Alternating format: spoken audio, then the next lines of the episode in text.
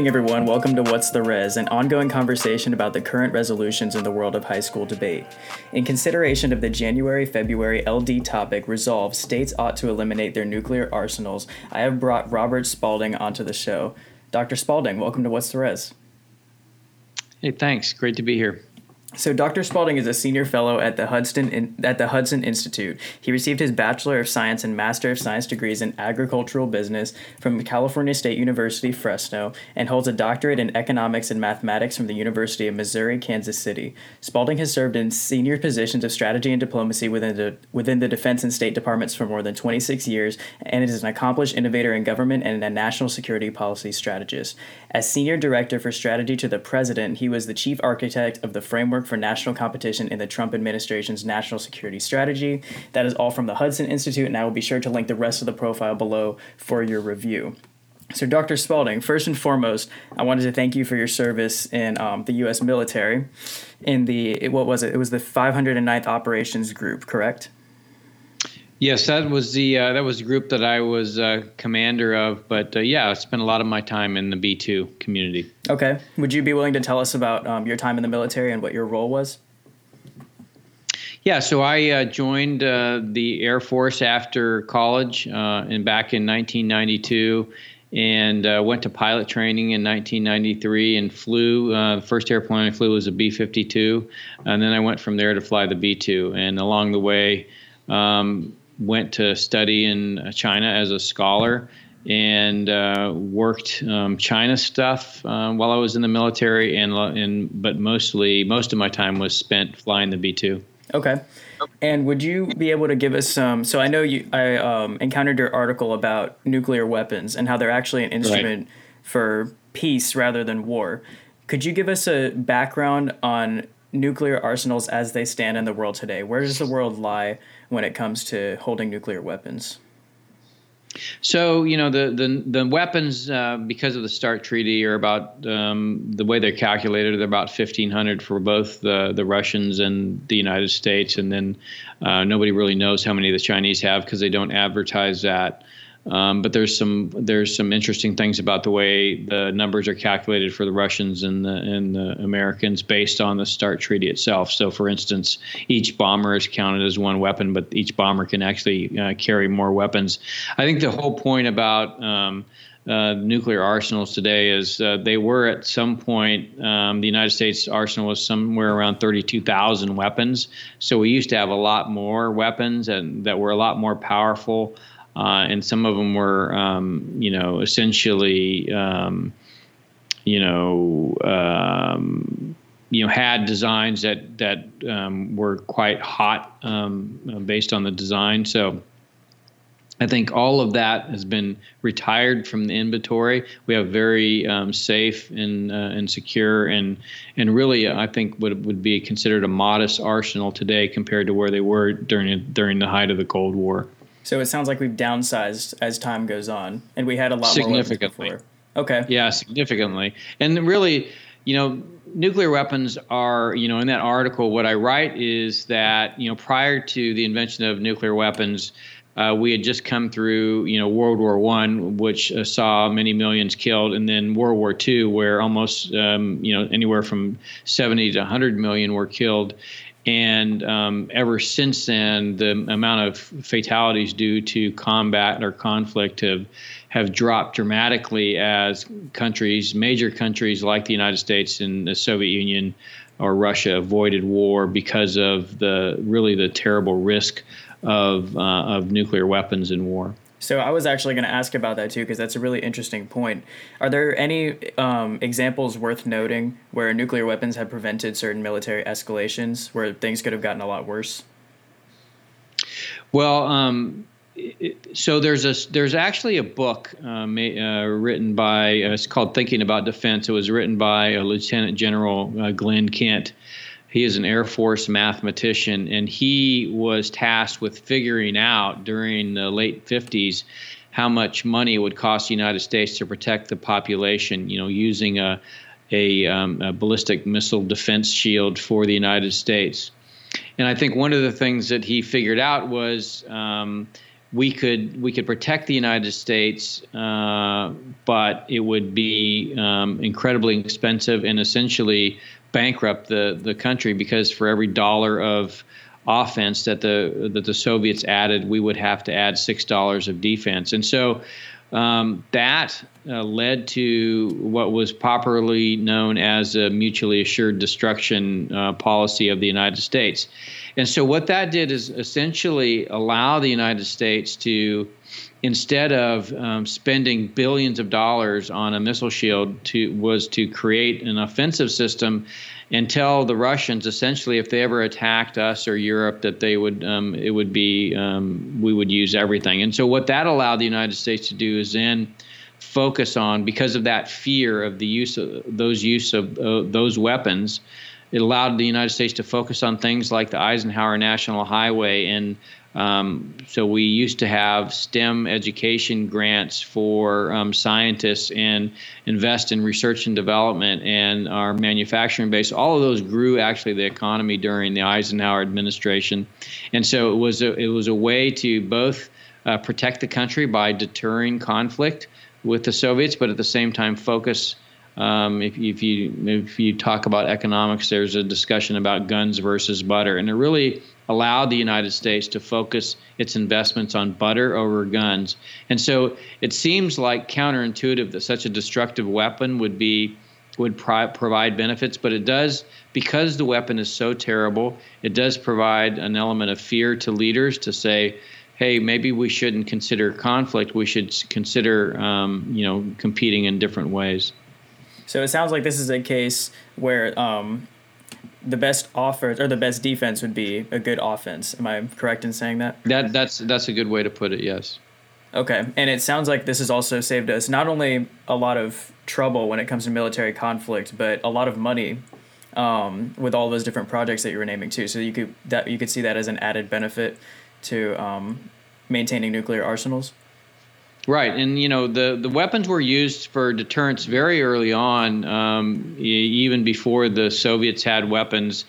Uh, the the U.S. moved bombers B-29s back then with nuclear weapons to Guam um, during the Korean War to prevent you know the Chinese from attacking um, uh, Taiwan uh, during um, during the Berlin um, um, blockade bombers were moved to London to prevent the, the Russians from attacking uh, Europe. So they have been used before as um, as weapons that are designed to prevent conflict. And I think the best use of the military, and I and this is where I think Eisenhower was quite wise. The best use of the military as a deterrent for conflict, not actually uh, to be conflict. That being said, you have to have a credible capability and it ha- you have to have the will to use it. And that, in those two things, credibility and uh, willingness to use them, really is what is the key to deterrence.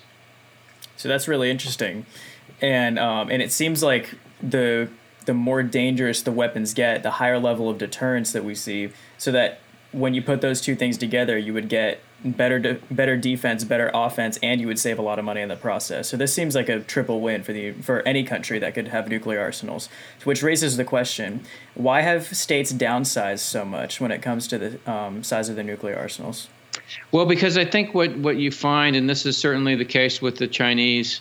Uh, who relies on a on, on a um, theory of minimum deterrence that essentially um, one weapon can take out a city. Nobody wants to see a whole city be destroyed, and so really, um, even having one of those weapons be used could be devastating for a society. And so, it really, I think, once that um, once that was realized, and and once um, both, in particular, the Soviet Union and the United States recognized that um, having so many were not really economically um, required or militarily required. It, it, allowed them to kind of back off on the number of weapons. And the other thing that happened, quite frankly, is this engagement that um, this diplomatic engagement that allowed for you know, essentially an increase in trust. You know, as long as a as a society like the Russians, who are uh, actually quite paranoid um, with regard to the West, uh, can feel like they can protect themselves by having a capability to use the weapons, and they're then they're more than likely just to um, just to not want to fight. So there's a point where nuclear weapons would be really good for deterrence and really good for defense, but then there's also an extreme where it comes to or where it really comes down to this is overkill and we don't need this many nuclear weapons because they're just that Right. powerful. Right. And that also, so that reminds me of when you were saying that. So, how are these calculated again? Because you said that one bomber can hold a multitude of weapons, correct? So Yeah, you would say that the um, current numbers are sort of a general guideline for how many nuclear weapons we actually That's have. That's just just because of the START treaty. I think there's something called the New START that uh, that is being contemplated, which may, who knows, may take numbers down further. But um, what there, I mean, there's a lot of discussion about what the numbers should be. I think what what you don't want is um, to get your numbers down so low that it encourages a country like Iran or China to really um, build a bunch more weapons so that they can um, uh, essentially um, have more than you. I mean, the idea is really to prevent this this constant arms race, and so I think we're we're trying to get to a number that makes sense, but isn't overkill. Okay, so it seems like the the biggest problem or the biggest issue here is finding what that magic number is, or at least for each individual state that has nuclear weapons, so that we can be the most economically effective and defensively effective. Right. Okay, mm-hmm. so if nuclear weapons are this valuable, do you think that there's any room, or do you think that total elimination of nuclear weapons will ever happen? I don't think so because um, the challenge with um, with nuclear weapons is you know the the knowledge of how to produce them. You know that being said, it's a it's a, a very um, involved industrial uh, process that's required to refine um, the, the the weapons uh, material. So it's it's easy to to recognize when that's taking place. So uh, you know I think. Um, I don't foresee a time in, in in my lifetime when they will go away. I think um, the thing that might um, uh, result in their in, in their disappearance would be some capability that would allow us to very efficiently protect, you know, very economically protect the society from it. So that's kind of where um, Reagan's uh, Star Wars idea was if we could come up with a defense shield that was economical and, and affordable uh, that really negated the the ability to use nuclear weapons, and maybe that might be um, uh, that might allow us to get rid of them. And, and and I think in that case, then creating a missile shield for the entire world that you know pro- provided this kind of protection for everybody from nuclear weapons might lead to a world where we could just get rid of them. Um, and I think that would be that would be a good thing. Is there any sort of protection um, that fits into this category being developed right now, or is that just not a foreseeable thing for the near future? Well, I mean, you right now the the things and the things that they looked at um, in Star Wars that had um, potential for something like that would be some kind of laser-based system or directed energy system where um, you know it's essentially just um, the use of electrical power that drives these these things, and, and their their cost is such that you can have enough of them to be effective. I think that would be really to me um, what what you're looking at, and so. Um, could you have a space-based system that was like that? I, I think it's conceivable technologically. Um, we're just not we're not there yet. Okay. And do you think even if we are unable to eliminate all nuclear weapons for all states, like all states globally, um, would the world be a better place if nobody had nuclear weapons, even if it could possibly lead to escalated military conflicts on a different level?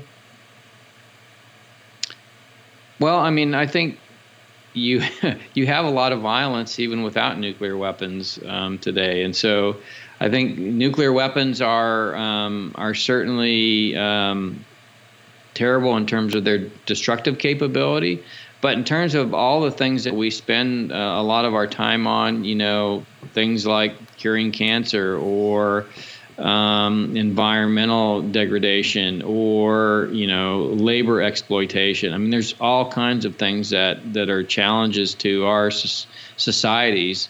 Um, and uh, require that we you know come up with innovative solutions. So I mean it's it's a noble it's a noble um, cause to want to eliminate nuclear weapons. I think for me though, uh, I don't want to see another war like World War II, uh, and I and I certainly don't want to see the United States um, be um, put under threat of, of a state that has nuclear weapons, and then us not have the ability to say, "Hey, if you attack us, we're going to attack you." So to really deter that conflict. So until we get there, you know, it's it's really difficult to um, to um, really focus so much effort on eliminating nuclear weapons when there's so many other things that could also be we could be focused on fixing.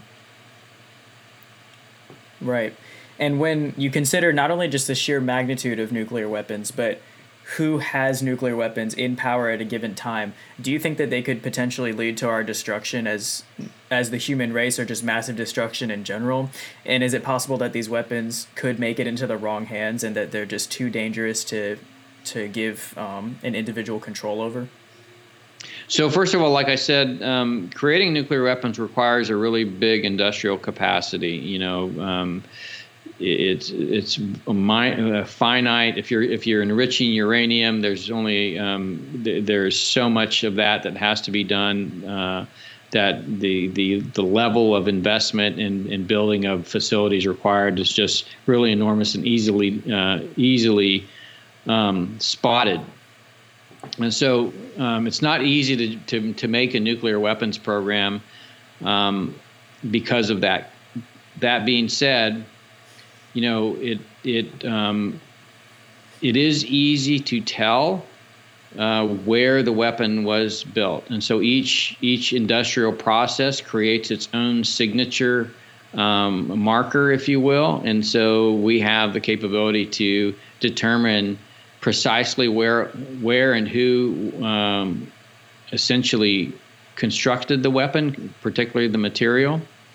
And with that capability, you can go back into the origin country and say, okay, this was your responsibility that you left this material. So, what the United States does, in addition to having the capability to detect where the material was created, it, it goes and it works with countries like Pakistan and India and uh, and China and others to make sure that they, they have a safe, secure, and reliable nuclear arsenal. They have, um, you know, they have uh, safety and security procedures that ensures that um, the weapons aren't used uh, or uh, stolen. So it has um, it does a lot of work in working with other, even if they're not allies, uh, working with other nuclear armed uh, countries to make sure that they're that their um, nuclear weapons are safe and secure and not um, not subject to being lost or, or, stolen or damaged in a way that could create hazard for people.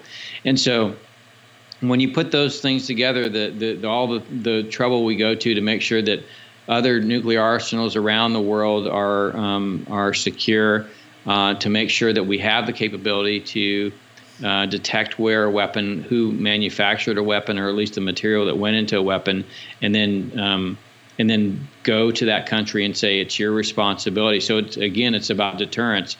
We create if we have the capability to to identify where the weapon came from, and we have the capability to punish that nation if they allow their nuclear material to to um, get out of their hands. Then it, then it, uh, and we also give them the assistance uh, the, the know-how needed to make sure that their weapons are secure, then you have, um, I think, a good um, um, good control over the stockpile. And certainly, one of the things we did at the end of the Cold War was buy a lot of these weapons from the former Soviet Union and, and go around the, the former Soviet Union and make sure that there wasn't weapons that could fall into the wrong hands. Okay. So it sounds like there's a lot of protections in place. And even with these in place, could you envision a scenario where a leader, maybe like Kim Jong un, would make a poor decision with these weapons that would warrant their eliminating? Or do you think that these protections would suffice in keeping everyone safe to a to a I would say like an an adequate degree. I don't know if that's the right word, or to a um, a reassuring degree, perhaps. Well, I think for Kim Jong Un, he um, would essentially seal his fate if he ever were to use a weapon. The weapon he has, uh, any weapons he has, are, are essentially to ensure the survival of the regime. And so um, it's kind of counterintuitive that we, he would use them, which would lead to the immediate destruction of the regime. And, and certainly, a nation his size um, facing the arsenal that the United States has um, it just it, it's not something that I think what what we what tends to happen is um, these leaders are essentially made out to be crazy, but there's actually some very sane uh, methodology behind their um, wishing to get these weapons. That being said, you know the United States does works very very hard to make sure that uh, weapons aren't proliferated and uh, in the case of the Koreans, in the case of the Pakistanis, um, you know, we have um, countries that have deliberately assisted them, and so the United States works very hard to to expose and then do everything it can to prevent the the proliferation of the weapons, and and we've been very successful so far. And I think the most important thing is the United States has um, has a, a, good track record of being um, a reliable partner uh, Democratic partner, and and so a lot of our allies and partners uh, forego making their own arsenal because they know that the United States is there to to back them up. So that's one of the ways that the United States prevents the spread of nuclear weapons. In addition to just really making it hard for countries like Iran, for example, to have an industrial capacity by putting um, you know sanctions on that that really prevent them from getting the access to the materials and other um, resources they need to do it. And if one of these weapons were launched, would we have the ability to defend against it? I'm just wondering what um, current defense measures are in place for for like the worst case scenario. So we do have um, some um, weapon systems in place. We have regional based uh, weapon systems um, you know, in the theaters, uh, like in the Middle East and like in uh, mostly ship-based uh, in um, in Asia. But we also have the ground-based missile defense uh, system uh, that is designed to take out ICBMs that that come from, um, you know, kind of like one-off and from areas like Iran or North Korea. Uh, so you know they're not designed to stop a massive attack from Russia or China. They're designed more to stop the the lone missile, and and I think uh, can be uh, very um, you know effective if used properly. Uh, so yeah, and we're, and we're I think we're improving those um, uh, as we speak. So it's more designed for the the isolated incidents than it is for massive um, strikes and therefore I think would address the point that you make about the the, the danger of a rogue um, attack. Exactly. So that makes it a lot more reassuring because it seems like for the for the countries that have more nuclear weapons, we have good good enough relations with them and um, protections put in place against some sort of nuclear proliferation. And then for the more rogue countries, we seem to have defenses in place that would be able to address that well. So I can I can see how um, how all that sort of fits together to make a more safe picture. And, um, and as you were saying before, and as you wrote in your article, to reduce military conflict as well. Are, so, sort of to go off of that, are there any more um, resources that you would recommend debaters look at to learn more about this topic and gain more context from it? Um, there's actually um, I don't have it here. It's it's downstairs. A book called "The Nuclear Weapons Effects." That's really an interesting book uh, and can tell you a lot about how nuclear weapons are made. You know, the the whole process. It even has calculations to design to, to, to understand kind of the, the how um, damaging they can be and what are the effects. And it's a really interesting book with a lot of uh, uh, formulas in it that really tell you a lot about nuclear weapons. And I think it's it's very useful to understand kind of how hard it is to make a nuclear weapon, just physically hard um, and and also to understand kind of what are the the effects of it. I think when you start to read that book, you start to realize that you know these are very bad weapons, but at the same time, um, they are um, they there are things that we can do to um, to to protect ourselves. Okay. And then And there's far- and then there's um, then there's uh, certainly um, books that talk about the the um, the policies of, of the governments, and that's just history books talking about the history of the Cold War. Okay. So I think that's a good note to close it on, honestly. So, Dr. Spalding, thank you so much for joining us for the interview today. It was a pleasure to have you. We appreciate your time. Thank you. It's great to great to talk to you. So if any of our listeners have any questions, you know, you can email us at what's the res at gmail.com. That's W H A T S T H E R E S at gmail.com. Follow us on Instagram, Twitter, and Reddit at what's the res underscore, or go to our website, www.what'stheres.com. Make sure to check out the link there for premium debates. We've got some really good stuff coming in the future. And until next time, work hard, speak well, and seek the truth.